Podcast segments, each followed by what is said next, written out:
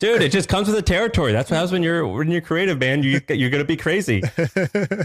You got to accept the craziness.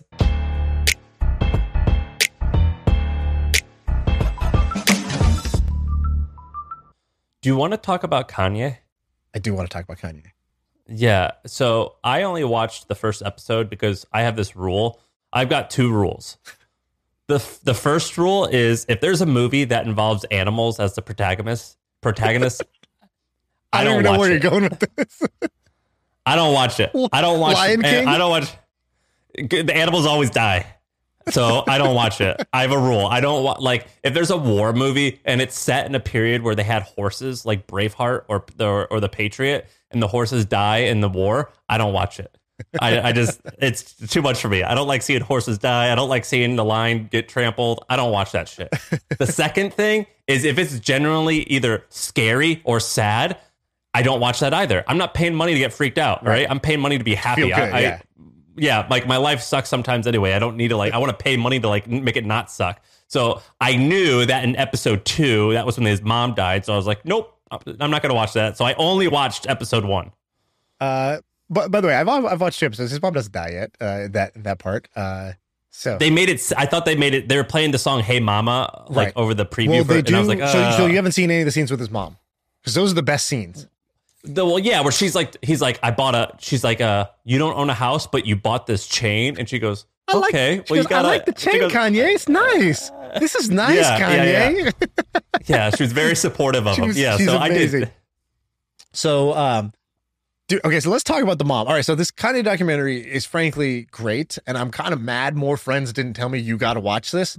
Like, I can see why maybe some people don't like it, but this is up my alley. This is my alley. Dude, did you see the idea about how that basically it was just a guy? Because you asked yourself, why is this? Where's this footage from? Why is this guy just walking around? Like, he's got it's like a camcorder on his shoulder. Why is this guy with Kanye when he's like on the street? And basically this guy was like, I saw, I forget the movie that he saw. It was called Hoop Dreams. There's a movie where, Hoop Dreams. It follows 4 young, high schooler kids or 8th grade kids. He's like, let's see if they're going to make it to the NBA. And he's like, I was inspired by that. And I thought Kanye was going to be famous. And so I just decided to follow him around. And this was before YouTube was around, so it was weird that a guy was with a shoulder camcorder. Weird. Totally weird. What luck for all of us that guy. So shout out to Coodie, the guy who did it. He basically, and by the way, I think they explained this more later. I haven't seen the whole thing, so I might not know something that's said in the documentary. But I've only watched the first couple parts. So he basically sees Kanye. And he's like, this guy's cool. And then drops everything and is like, I'm going to film this guy. I'm going to film this random guy from Chicago who wears a retainer and is trying to be a rapper. And he's like a cool producer, but who knows, right? Most people don't make it. As Kanye says in the documentary, he goes, yeah, where I grew up, there's a whole bunch of guys who were just finna get signed. And guess what? They're still finna get signed. They're always finna get signed. And so that seemed like the most likely path. But that's amazing. So this documentary is amazing because he's got footage from before everything, when he's got nothing, when nobody believes in him, and he's trying to make it. And because of that, he's got all this footage, and other people also view it as harmless. It's like, oh, I don't know, why has this guy got a camera? What are you doing with a camera out? And it's like, oh, I'm filming a documentary for Kanye. All right, that's weird. All right, but I guess come on in. Who knows? And so you see Jay-Z, you see Pharrell, you see all these legends in the game early on because they just have this footage. It's amazing. Hey, let's take a quick break to tell you about our sponsor. There's no secret formula for customer service, but there is an all-new Service Hub from HubSpot, and it's bringing service and support together in one platform so you can deliver the best experiences possible. You can free up your customer support reps' time with an AI-powered help desk so you can easily support and grow your customer base. The secret's out. Service Hub is a game changer. Visit HubSpot.com/service to learn more. It was awesome. I love this documentary. It was cool that he looked up to a couple guys like Mos Def and Common, and now those folks aren't even in the same stratosphere as what he is now. Exactly. He surpassed them. They asked for his autograph. And and they were like, all right, fine, Kanye, fine. I'll come with you to this thing." Right. And it was awesome. And it's easy to say, like when I watch it now, I'm like, oh, this is so obvious. This guy like has the it factor. And of course that's easy. But there was one scene where he was in a record label, like reception room, I think. Yeah. And there was this woman just standing there and he was like, hey, can I talk to whoever? And she kind of ignored him. And then he just started rapping. He's like, well, let me show you my rap. And he plays All Falls Down. Right. I think. Yeah. And which is like the hit of hits. And he's rapid. And she's like, Kimmer's up for a minute. And then eventually she just like starts making phone calls. Yeah, she's like working. And then she's like, excuse me. And like has to walk by because there's someone at the door. And he's playing All Falls Down before it like became a thing. And, totally. It made me think of two things. One, that's crazy that he kept getting after it. And two, even though All Falls Down is a total hit, I understand how if you heard it, it's just some crazy guy, you'd be like, oh, that's stupid. Yeah. And it really makes me respect people, whether it's people who invest money in a product or people who find an artist or find art or a trend, people who can spot something and be like, I think that's it. And if we position it in the market this way, this is going to be a home run. And it really shows you how hard that is, because that woman, and there was like three different ladies walking around the room, were 100% fans of that song. They were like, looked like young people that were in the music industry and they were working their way up. They 100% were about that song when it came out, but then it didn't click. And that is what I try to imagine. I'm like, what is my All Falls Down today? Did I skip over anything today? And I found myself asking that after I saw that documentary. 100%. Because you just see people who are writing them off, people who are just too busy doing their work that they missed this absolute gold mine. That's like, literally, he's putting it in your face saying, please, please, like, check me out, right? And like, and it's easy, like, when something's popular, it's easy to appreciate its greatness. When something is just some random guy in your way, it really takes something special to spot that talent. And it made me want to be that guy, right? It made me want to be that parent. So like, I wrote down a bunch of notes, which is weird because like, who writes notes while documentary? But I was like, there were things that stood out to me that were like real life lessons or just amazing moments that were in this. So I'll give you one. He's rapping with his mom. His mom was an English teacher. And she's like, what's that one you used to say? Like, I was at the playground and then they said, boys came around and then, and she's like doing it and he does it. And she's like, oh, I love that one, Kanye. Like an audience of one. It's like all he really had at that point was one fan.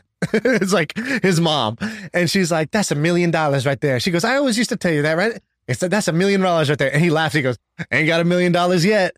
And like now he's a billionaire, right? And so it's like, and she's like, no, I'm telling you, that's $1 million. And then he tells her some good news. He's like, Mom, MTV is going to film me for their, like, you heard it here first thing for emerging artists, like unknown artists. Can you believe they're going to film a documentary? Mom, can you believe that? And she goes, I can believe it the way you are. She goes, you writing tracks. It's like watching Michael Jordan shooting free throws. And then she goes, you know, you work so hard. You kept going up. It's bound to pay off. So yeah, I believe that, Kanye. For people like you, you're special, Kanye. And like, and she's not saying it. There's no difference when you say something fake. You're doing a really good job, right? With this. Yeah, this is good. You've got me bought in. This is really good. And so she was, you know, there's a difference when somebody says something like, no, you're great, versus like when somebody genuinely believes in you and they're not just trying to pump you up and they just have a quiet confidence about them. Like she wasn't going overboard and wasn't saying like, don't worry, you're going to make it. She was just saying like, of course I believe it. Like, yeah, I'm not surprised. And she wasn't critical. So he comes back. And she goes, Kanye, when are you going to buy a house? And he goes, I don't know yet, but check this out. And he pulls out this chain. I don't know what was on it, but he was like, I could have bought a house, but I bought this instead. And she goes, well, it's all right. It's pretty nice. Good job. Chain. I like that, Kanye. Yeah, I like this chain. And she's like, so, again, so supportive and such a believer. And that's like a thing that moms do, but it's just like, you know, that's mad respect on that. And so most moms don't do that, by the way. I don't think most moms do that. I feel like, you know, like a lot of people are like, dude, I have the best mom. And it's like, well, you know, yeah. Trust me, there's a lot. Well, I think that there's a lot of shitty parents out there. And then I think that most parents special. Are just, that most parents are okay. It's just like a distribution, just like everything else. And she was very special and single mom too, right? No dad. Single mom. And, you know, he opened up her fridge and there's like literally like, like wine and milk. There's a quart of milk and a quart of rosé or something like that. Why Zinfandel? And then like and then he uses that like in his song later or whatever. And so there's a couple other things. So he goes, So I'm just going to, can I read you some of these notes? I just blown away. Yeah, keep going. So there's one scene where she's trying to warn him. And so she goes, you have this confidence that Kanye, but I want you to make sure you stay humble. And obviously that's, been a challenge for Kanye over time as he's like, I am Jesus now. And so, and she's like, remember, a giant looks in the mirror and sees nothing. And I still, to this point, I don't know what that meant. And Kanye clearly also didn't know what that meant in the moment. And then she tries to explain, she goes, don't make yourself less of a star. A star is going to look like a star. You can't be a star and then say, I'm not a star. You can't have, she goes, you got to have some oomph about you. And I just love that. Like, that's a phrase to live by. It's like, I have some oomph about me. Like that can mean anything in any situation. And it's the right thing. And then she goes, don't just go to the mirror and say, no, I'm not all that. Thank you very much. I'm not all that. I'm not a star. Like, yeah, be a star, but be humble at the same time. And she goes, you're saying I don't do a good job of that? She goes, no, you do a good job at that, but you got to make sure you keep doing a good job of that. And those are that's a seed that's been planted. Right. And so, God, she's great. So there's that one. Then there was all these moments where, the importance of identity. Right. So he says from the beginning, so at the time he's known as a great producer. He produces the beats that Jay-Z uses on his big Blueprint album, and people know him as that. Everyone loves him as a producer. Everybody wants him as a producer, but he wants to be a rapper. Yeah, he was upset about that. He was upset. And so he goes into this one, he's in the hallway at the record label. Which by the way, a lot of people forget. Do you realize how much he produced before he actually got famous? No, that's kind of crazy. Artist? It's pretty crazy. The big one was H to the Izzo. Right. And there's dozens more. I can't think of anything off the top of my head, but there was dozens more where you wait, you did that? And he did it before he had his own thing. Yeah, exactly. And he was great at it. And then he's like, yeah, people want my beats. Say, can I get one? I need a beat. Give me a beat. He's like, and then they hear my song. They're like, yo, I hadn't heard this. Where'd you get this? He goes, that's my shit. I use that for me. And he's trying to on one hand, he needs to sell beats to pay for life, but every time he does, it's a step away from where he wants to be in a way, to be a rapper. And so he's in this hallway, and this guy's trying to hype him up because he's like, "Oh, you got the documentary crew." So he puts his arm around him. It's the managing director at Rockefeller Records, and he's like, this right here, Kanye West, he's the best rapper producer in the game, period."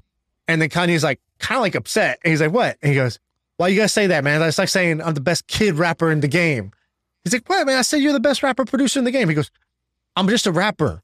If I'm the 50th best rapper, just say he's the 50th best rapper. Don't call me the best rapper producer in the game. That's whack. All them are whack. I'm not that. I'm a rapper." And think about what's going on in that moment, right? He's fighting to get a record deal where most people are in desperation mode. They'll take what they can get. And instead, he's got this identity, and the whole world is trying to pull him to just be a producer because that's what's in it for them. That's proven, and that helps them make hits. And, why aren't you just happy? Pat you on your head and say you're a great producer. And he had this identity in his head so strong that I think 99 people out of 100 in his position would just become a producer because the whole world was pulling him in that direction. And it was a faster, clearer path to success. Yeah. And the money was there, and the success was there, and he didn't have to grind as hard as he did to try to prove himself as a rapper. But he had it in his head, no, I'm a rapper, and if I'm the 50th best rapper, I'd rather be the 50th best rapper than the best rapper producer. And it was such an example to me of people will stay consistent with their identity. And so you kind of got to ask yourself, what is my identity? If I said, Sam, what's your job, Sam? What do you do? Right now, my job is I do podcasts. If I just say, who are you? What do you do for work? What do you do for a living? I'm a business person. Okay. You're a business person. So if all of a sudden, it doesn't matter what HubSpot offers you, right? Okay, you're vesting out your deal. You that's great. But let's say any company comes to you and say, Sam, we'd like to make you the vice president of marketing operations at biggest company in the world, and you're going to get this and that. You're not going to do it because it's not consistent with your identity. You're I'm a business person. I'm an entrepreneur. Yeah. So entrepreneur, I can't be an employee if I'm an entrepreneur. They're two separate things.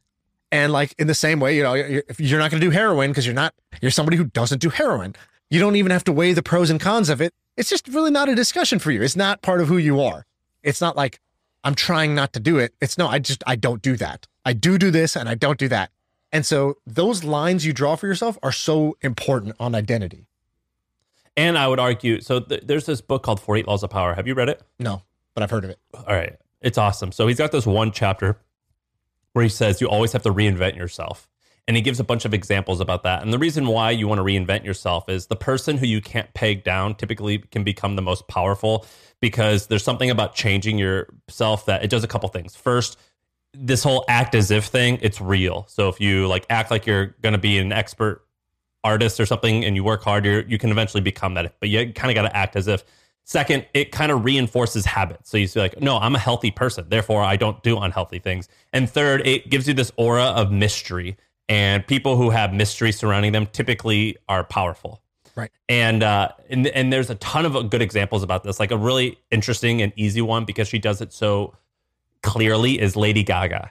So like oftentimes she'll reinvent herself. So at first she was this like kind of just normal like white lady playing on the piano, if you see her like when she's a little bit younger. Then she becomes like this weirdo person where she like puts meat on her body. Then she transforms and becomes she starts playing jazz with Tony Bennett. You're like, what the heck? Lady Gaga's doing that? What the hell is that? Now she like just got done doing some acting, and she was a great actor. So like constantly reinventing themselves. I think Arnold Schwarzenegger has done a really good job at that. Where you just you got to reinvent yourself consistently. And Kanye has done that, where he's actually changed himself. And I think reinventing yourself, you actually need to make the decision. You got to be like, I am this. Now I am this. Exactly. That's what I'm saying. You got to choose that identity. And after a while, then you could be like, all right, great. This season had a beginning and a middle, and now it's come to the end. What's the next season of me? And you can actually pick and choose what those inventions are. And when I read that when I was a little bit younger, that kind of changed my perspective on things. Hey, let's take a quick break to tell you about our sponsor. It is a podcast that we want you to check out. It's called D2C Pod. It's hosted by Ramon Berrios and Blaine Bolus. It is brought to you by the HubSpot Podcast Network, the audio destination for business professionals. And this is a podcast about all things direct-to-consumer, D2C. It's e-commerce stores. It's how you optimize your brand. And they're talking with founders, marketers, and the platform creators about all kinds of things that you need to know for D2C. You know, website conversion, paid ads, Facebook ads, consumer trends, email marketing. If you want to know the stories behind your favorite brands, this podcast is for you. They did an episode recently about scaling creator growth and influencer incentives. I thought it's pretty cool. So check it out. Listen to D2C Pod wherever you get your podcasts. When I went to the Tony Robbins event, it was a perfect example of what you're talking about. So he tells this story. He's like, yeah, there was this kid I was working with, or this kid I met, and the kid was overweight and he wanted to be fit. He was talking about, it's hard. I'm working so hard. I don't have time to exercise, blah, blah, blah. And he's like, he wanted to be in a relationship, and we saw a woman, beautiful woman. I said, well, go talk to her then. And he didn't want to go talk to her. He said, well, why would she want a guy like me? I'm too young. She looks older than me. You know, I don't have a good job. She probably wants a guy who's got, something going for him. Look at my clothes. I don't look good. So he didn't want to go talk to her.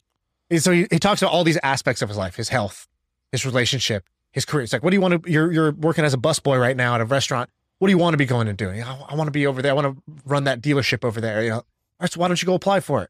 Well, why would they hire me? I got no college education, right? Like coming up with all the reasons why, like labeling himself all these identities that he's not, right? I'm overweight, no college education, too young, too dumb, too fat, too whatever, right? And people do this all the time. And so he's like, he basically talks about the turning point for this kid. He's like, he drew a line and he said, no experience. Like, no experience? What are you talking about? Yeah, no experience. Yeah, I'm not stuck in all the old ways like all those other motherfuckers, right? Like, I got fresh ideas. I got the energy of a young stallion. I'm not like some 50-year-old guy who is dragging into work every day. Yeah, I got no experience. I got the best experience, no experience, right? Or like, why would this woman want to be with me? Me? Because I got that, and he just turns it around. Like, what's the truth? Is the truth that you have no experience, or the truth that you have fresh ideas and young energy, and you'll hustle harder than anybody else to prove yourself because you have... This is your track record, right? And so he does that for each one of the things. And then it's like, at the end, it's sort of like, that kid's me. And he shows a picture of himself before and where he was living and how he was working and how he turned himself around. Oh, that's good. And he says in this thing, he goes, right now you guys see me on stage and I got this, I have energy and confidence and I have all these like this insight and wisdom or all these things that people praise me for. He goes, what people don't realize is I created this Tony Robbins motherfucker. I created him. And I just thought that was so powerful of a way of thinking. Like, you can create that thing you want to be, that the ideal version of you. You get to create that, and the people who've done it, they just created it. They chose that identity, and then they just lived up to that day by day. And like, there's like Kanye is like a great example of like literally speaking it into existence. He says a ton of stuff on there, like people are going to know me without my last name. It'll just be Kanye at some point. And he's... And I... Go ahead. No, go for it. When I was watching that, it also reminded me of this other thing. And here's a really small example. So you, Sean, are... You're I don't know what you are. I don't... Creative is one word, but that's not the most effective word. I would say you're... Whatever... it requires to be a good like storyteller and podcast host. That's what you are. So it's like a mixture of creativity, performing, and a bunch of other stuff. And what I've come to accept is like, so I always joke that Sean is always like usually 2 minutes late. He's usually always 2 minutes late to stuff. And at first that made me angry. It doesn't make me angry anymore now, because what I know is in order to be good, in order for you, Sean, to be Sean and be good at these things, that means by nature, you're going to be the opposite of good at these other things. Right.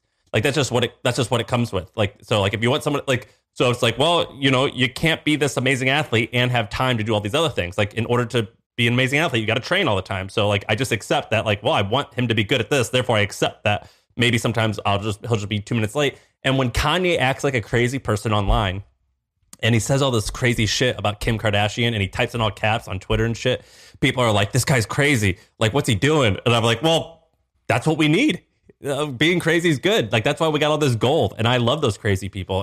And so what I've learned is, like, in order to be great, you're going to be messed up in some other categories.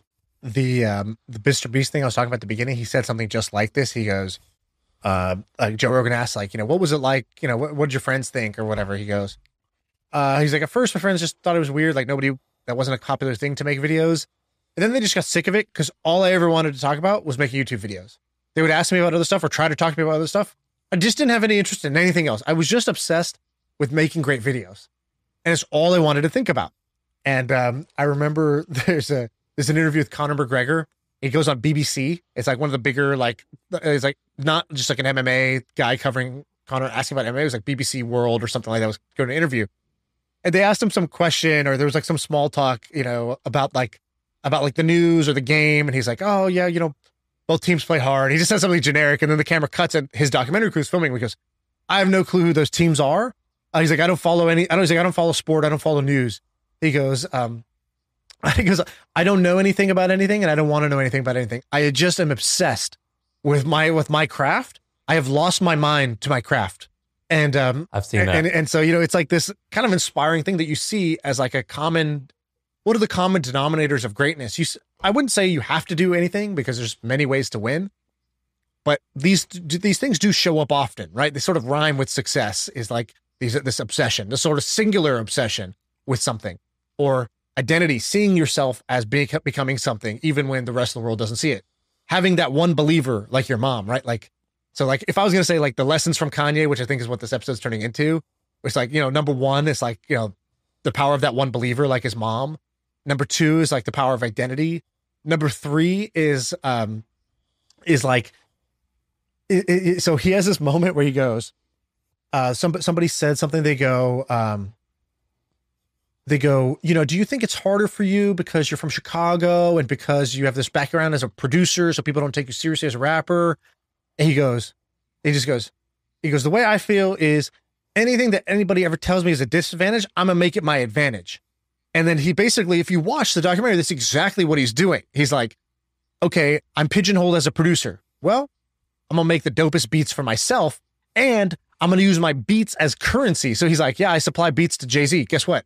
I get Jay-Z to do a hook on my first album, which he's not going to do for like some random no-name rapper, but because I build this credibility, I'm gonna use that as my currency. Or like he gets in this car accident and his jaw is wired shut, and it's like, I'm gonna turn that to my advantage. So how did he turn a disadvantage? Like, for a rapper to have a jaw wired shut, through the wire, he creates a song called "Through the Wire," rapping about his time.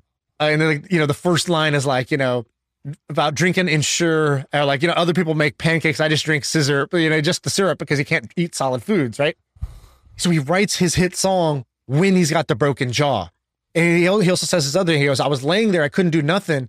Back there, there's no like cell phones or anything. So he's no smartphones. So he's just like sitting in the hospital doing nothing for 7 days. He goes, I was laying there and I decided I'm going to be the best dressed rapper in the game. He's like, because he was watching music videos So they put music videos on there, but they couldn't put the volume high. So we couldn't like bump to the music. So we were just watching other rappers. So he turned the disadvantage into an advantage, which was he realized all these rappers dress the same way and it's this one style. I'm going to dress differently. Back then, and now he's a fashion billionaire, you know? And back then, rap fashion was horrible. It was just like, it was like a basketball jersey and like baggy jeans. Yeah, it was the worst. So he did a good job. Let me ask you a question real quick. Don't say their names because you might have to insult them. But the three wealthiest people you know, okay, what do you think their net worth is each? About the ones like I know, somebody, not just like somebody I've met. Yeah. Someone who's like a friend. Who you know about some of their personality traits and their personal life. Yeah, I would say like somewhere between like 300 million and 700 million. I know them, like I know about their like real life, not just like the surface level stuff. Of those people, how many of them have this trait of being obsessed and to the point where if a normal person, a non-wealthy person saw their life, they would be like, dude, you're weird. Or the way that you're handling this is wrong. You know, how many would say something like that? 100% of them. 100% of them. What are examples of? So one of them, they worked so hard on their business. They were so obsessed that like their family members used to come to the office and say, you got to come home. Like you're working too hard. We're afraid. And when they sold their company, like 45 days later, they had like a heart surgery because they had like worked themselves that hard during that time. Another one, I remember the day after they became worth over $100 million. I knew them well. That same night they were up till 3 a.m. working on their like new project that had like less than 100 customers, and like clearly they'd already made it. And it's like for them to stay up fixing bugs in this like test flight product that was, you know, at 3 a.m. that day, like most people would be chilling hard for it, go on a bender for a year, like wired very differently. Third person, they're not just obsessed in their work life, they're obsessed with kind of anything. So they like, it's like if they get into like some random hobby or sport, they just take it to like a level that's not like common, or like they're a hardcore gamer, or they just like they have an obsessive personality. It's not just an obsession with work or money. That just happens to be the game that pays out in points called dollars. But they just get obsessed with any game that like catches their interest. Yeah. That rings true to all the people that I know. Do you have an example? Yeah, so our mutual buddy, I wonder if I could. I'm actually not going to say his name. So, well, I'll say it. Yeah, I could say it. Jack Smith. So the chair, like the building of the chair, so right? That's an example. Well, I'll give you a different one. So he's obsessed with, if he buys anything, he'll buy 30 of them. And at his house, I've seen it, he's got a Google spreadsheet. He tracks every item and every category of thing that he's bought, and he ranks it. So if you ask him about chocolate, he actually has a spreadsheet with literally 100 pieces of chocolate. He goes, I tested all of them. Here's the best one that I think is the best. When we got married, my wedding gift from him was roughly $1,000 of stuff that he considered the best. And it was so weird, like the best socks, the best underwear, the best lotion. And he's so obsessed with this that Amazon multiple times has banned him from having an account. And so he has to create different credit cards just to continue getting an account. And he's just obsessed with stuff. Right. And he's incredibly wealthy, and he probably got wealthy when he was 28, really young, but he's just crazy obsessed with stuff to the point where like, I just accept he's just an oddball. Right. So yeah, that's one example. Let me give you another one that I thought was kind of like one of the lessons. The lesson number, I don't know what we're on now. Lesson 5 from Kanye. Closed mouth don't get fed. So I don't know if you've seen this scene where he goes into, he kind of like, just like there's like a point where like the record label is not like paying for like the studio time, because like, you know, they kind of like put him on the shelf. They're like, they weren't sure about him. They don't want to put the money into like promoting him and getting him to record and all this stuff. So he's like pulling in favors some way, somehow. So he goes to like, he asked Jamie Foxx, who he's like made beats for before. He's like, hey, I want to come over. Oh, you got the studio in your house? Yo, you mind if I just record something real quick? And like, boom, uses the studio and then gets Jamie Foxx to do vocals. And that becomes the vocals on one of his tracks. Slow jams. Yeah, slow jams. Then there's one with Jay-Z. He gets into the studio with Jay-Z. Jay-Z's recording. And he's like, yo, you mind if I rap for you real quick? And he's like, yeah, okay, I guess. You know, I'm not going to say no. And he just freestyles on the spot with no backtrack for Jay-Z to his face, like a one-on-one, like basically just one man reciting a poem to another man. It's like kind of an amazing thing that's happening. And then Jay-Z, you see him like start to nod his head. He just starts to like it. He's like, I like it. He lets him do a hook on Jay-Z's, lets him do a verse on Jay-Z's track. And then Jay-Z says out loud in the studio, he goes, I had no idea. He goes, but that just shows you closed mouth don't get fed. And like, and then they catch on the documentary, the guy, Coodie, the recording guy, he goes, Jay-Z's like leaving. And Coodie shoots his shot too. He goes, oh man, what do you think about Kanye West? And he goes, he's Kanye West, man. He's got it. He's going to be big. And he goes, and then he goes, you think so? And he goes, I'm putting my money on it. Ha ha. And he like walks out, he does like the Jay-Z laugh and walks out the studio. And they capture that and they're like, yes, we got like basically an endorsement from Jay-Z. That's going to help us keep going. And it's just one instance after another of like, in the moment of truth, he didn't sit around and wait. He shot his shot and like, you know, closed mouth, don't get fed. And I just think that's like, how did you remember all this? Were you literally just with a pen and paper taking notes? On my phone. I would write notes. I'd write it literally says closed mouth because I misspelled it, typing fast. Closed mouth, don't get fed, Jay-Z. And then I thought about it, right? Like, because this is on your iPhone apps notes app, note. And do you do this for all things like that? Yeah, I just have notes for everything. Like I have a thing called jokes, and I'm like slowly building a stand-up comedy set over time. Like eventually I'll collect enough funny things. And I'm like, oh, that could be a joke. I'll put it there. God, I find that to be amazing because I watched the same thing, but you remembered so much more than I did. I was just upset. I was into it, man. I just saw so many lessons. And I remember like there's so many moments of my life. Like I bet you have one too, which is like, do you have a closed mouth, don't get fed moment? Like does one jump to mind? Otherwise I'll tell you mine. And I bet you have one. I probably have a few, but I you know, as you can expect, because I got big mouth, I typically have always, I've done a good job of speaking up. What's yours? Like when I was in college, I at the time I thought I was going to be a doctor. So I was pre-med. I took the MCATs. I was ready to graduate and go to med school. And just for fun, I took a blow-off class. The easiest class offered on Duke campus was called Getting Rich. And obviously that changed the direction of my life. And one of the classes, so the teacher was basically, she would bring in somebody who had made it in some world. And they would come and just talk to us. So this guy was a... Was this the most popular... You told me about this. Was it the hardest class to get into because it was like highest rated of easiness, of fun. And like on ratemyprofessor.com, the professor had a chili pepper next to her name. That means she's hot. So she's hot. So it was like all the high scores. So I got in and I was sitting in class one day and the guy was a hedge fund guy, I think. And he was talking about his career. He's like, all right, enough about me. Like, what about you guys? Who's doing something cool? Who's got a business that they're trying to who's got a business that they're running? Or who's got a business they want to launch? And he started looking around the class. He basically scanned from left to right. He goes, pitch me. Like, that's what I do. I invest. So pitch me.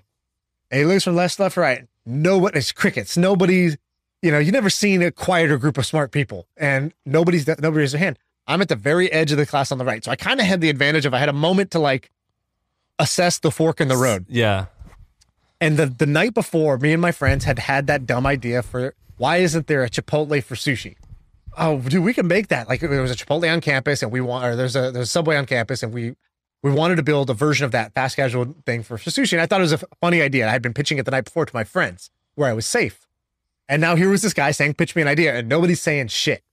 And then I had this thing in my, like back to identity. I had this thing, which was like, you know, you're the cool kid or something. Not the cool kid. I mean, I definitely wasn't a cool kid in school, but I just felt to myself, like, I'll take the shot. Like in basketball terms, like, if in the moment of in the clutch moment, I'm not gonna be afraid to shoot. I might miss, but I'm not afraid to shoot. And so I did it. I raised my hand and he goes, all right, finally, what you got? And I pitched the idea and he goes, that's a terrible idea. He just like blew me off. And like, but he's like, but you know, let me tell you, like, he's like, even if you go and do that. And he like gave this lesson, which was like, this is America. Like it's the only country on earth where you get rewarded for failing. Like you can go fail at a business and people will give you positive credit for trying. He's like, most countries, that's just not how it works. And he goes, you know, the other thing is a lot of you guys might want to work at a hedge fund someday or investment bank or whatever. Guess what? The first 3/4 of your resume is all going to look the same. It's only the bottom, the other section, that's going to have anything different between you and the next kid who also was honor roll student, did good on the SATs, and then, you know, graduated with a 3.5 GPA. So like That's the only way that you're going to get differentiated. So you go do your sushi restaurant, it'll lead you, you know, it'll help you in what you want to do, even if it fails. And that's like pretty much exactly how it played out. This was a good conversation because of how much you care. I thoroughly enjoyed this. I barely said a word, but I enjoyed it. What do you think, Ben? It's so evident when one of us is like incredibly passionate about the topic. Yeah. And what do you guys feel like? Is the Kanye pod in the zeitgeist? Like, do you think that most of your friends are watching it right now? Well, everyone knows what it is, I think. I think a lot of people are watching it. Like I've talked to maybe like, I don't know. It's like, you know, it's one of the big things on Netflix. It's always like, oh, you watching the thing on Netflix that's at the top? Yeah, like I am. Yeah. Wait, Ben, you haven't seen it? I have seen it. Yeah, I watched it. Yeah, I think that like, I'm the only one of us who finished it. Actually, I watched the third part is not as good as the first two though. So you guys, the first part was great. So are you guys watching Euphoria? No, but I've seen a couple episodes at the beginning. Dude, that shit got me shook. You got to watch that. Like, yeah, apparently like if you're a parent, like it's just like, yeah, nightmare scenario. Well, it's this lady, what's her name? She's like half white, half black, Zedalia or something.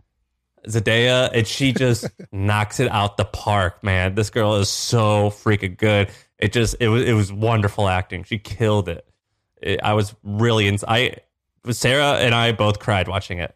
Wow. And that's got like a bunch of seasons, right? Like two or something. Oh, two. Okay. Yeah, I think two. You got to watch that. It's so good, man. This lady's such a good actor. Then why'd you ask if it's in the zeitgeist? You think it's not? Or why'd you ask that? Yeah, I just like, I would think that it would kind of reach like, maybe not Tiger King because that was like a phenomenon, but I was hoping because I loved it so much that this documentary would be like the thing on Netflix. And I found that like a third of my friends have seen it. That's true. It's not like as popular, but his craziness is pop. Like the whole thing that he's doing with the guy who's dating Kim. What's his name? Pete Davidson. That thing is like even that's kind of overshadowing it. Yeah, that could be right. His crazy's coming out hard. I think part of the reason I liked it is part of the reason it's not like getting that big, which is essentially for the first episode, for the first part, he just like has old footage of Kanye and kind of just lets it run with like a little bit of narration. And it's not that much of like a narrative story arc that sucks you in. He just kind of like lets you be a fly on the wall. Ben, knowing what you know, you had a podcast called Raising a Genius. Is it possible to raise a genius? Like I didn't like that podcast because you didn't do the best job of like just telling me the answer.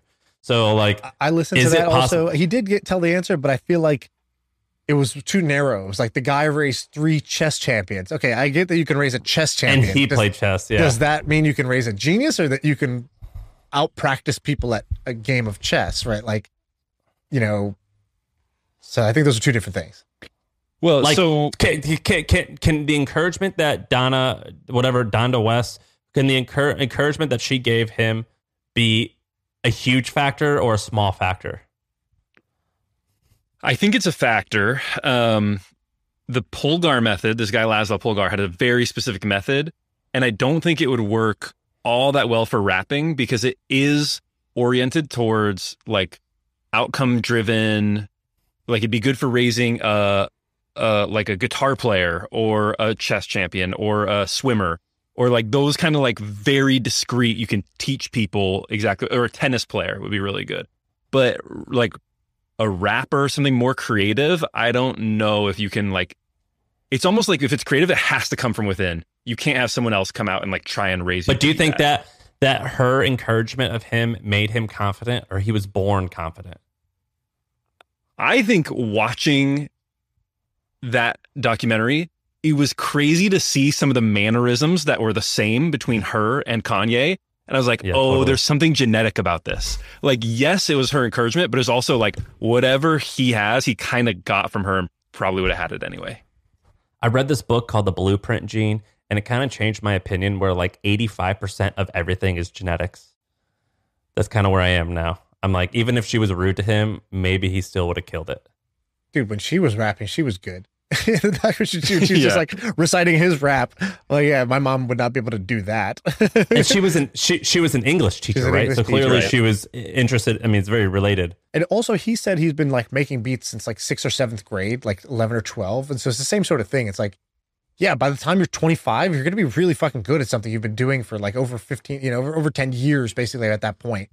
And at like a formative stage where, you know, when you're 12 and you get obsessed with something, you can kind of just like do it pretty much nonstop and get really good at something because you can pick stuff up so fast. You don't have any other things to go do. Right. No, that it was a good documentary. It got me thinking a lot. That was a good one. I'm just not going to, I couldn't watch the rest because I knew she was going to die. It made me sad just watching them together. I choked up a couple of times seeing them together. Yeah, it was actually touching. Yeah. Yeah. She was special. The third part is like kind of interesting because it's like a 20-year time jump and then goes into like a lot of stuff he's going through now and kind of the weirdness and running for president and like all that. And like at the end, Coodie's just kind of like, yeah, man, I don't know. Pretty weird. You know, like he doesn't really have anything to say about it. He's just like kind of baffled as well. Dude, it just comes with the territory. That's what happens when you're creative, man. You're going to be crazy. You got to accept the craziness. He's so crazy. Do you remember when he went to Trump's office to show him his version of Air Force One?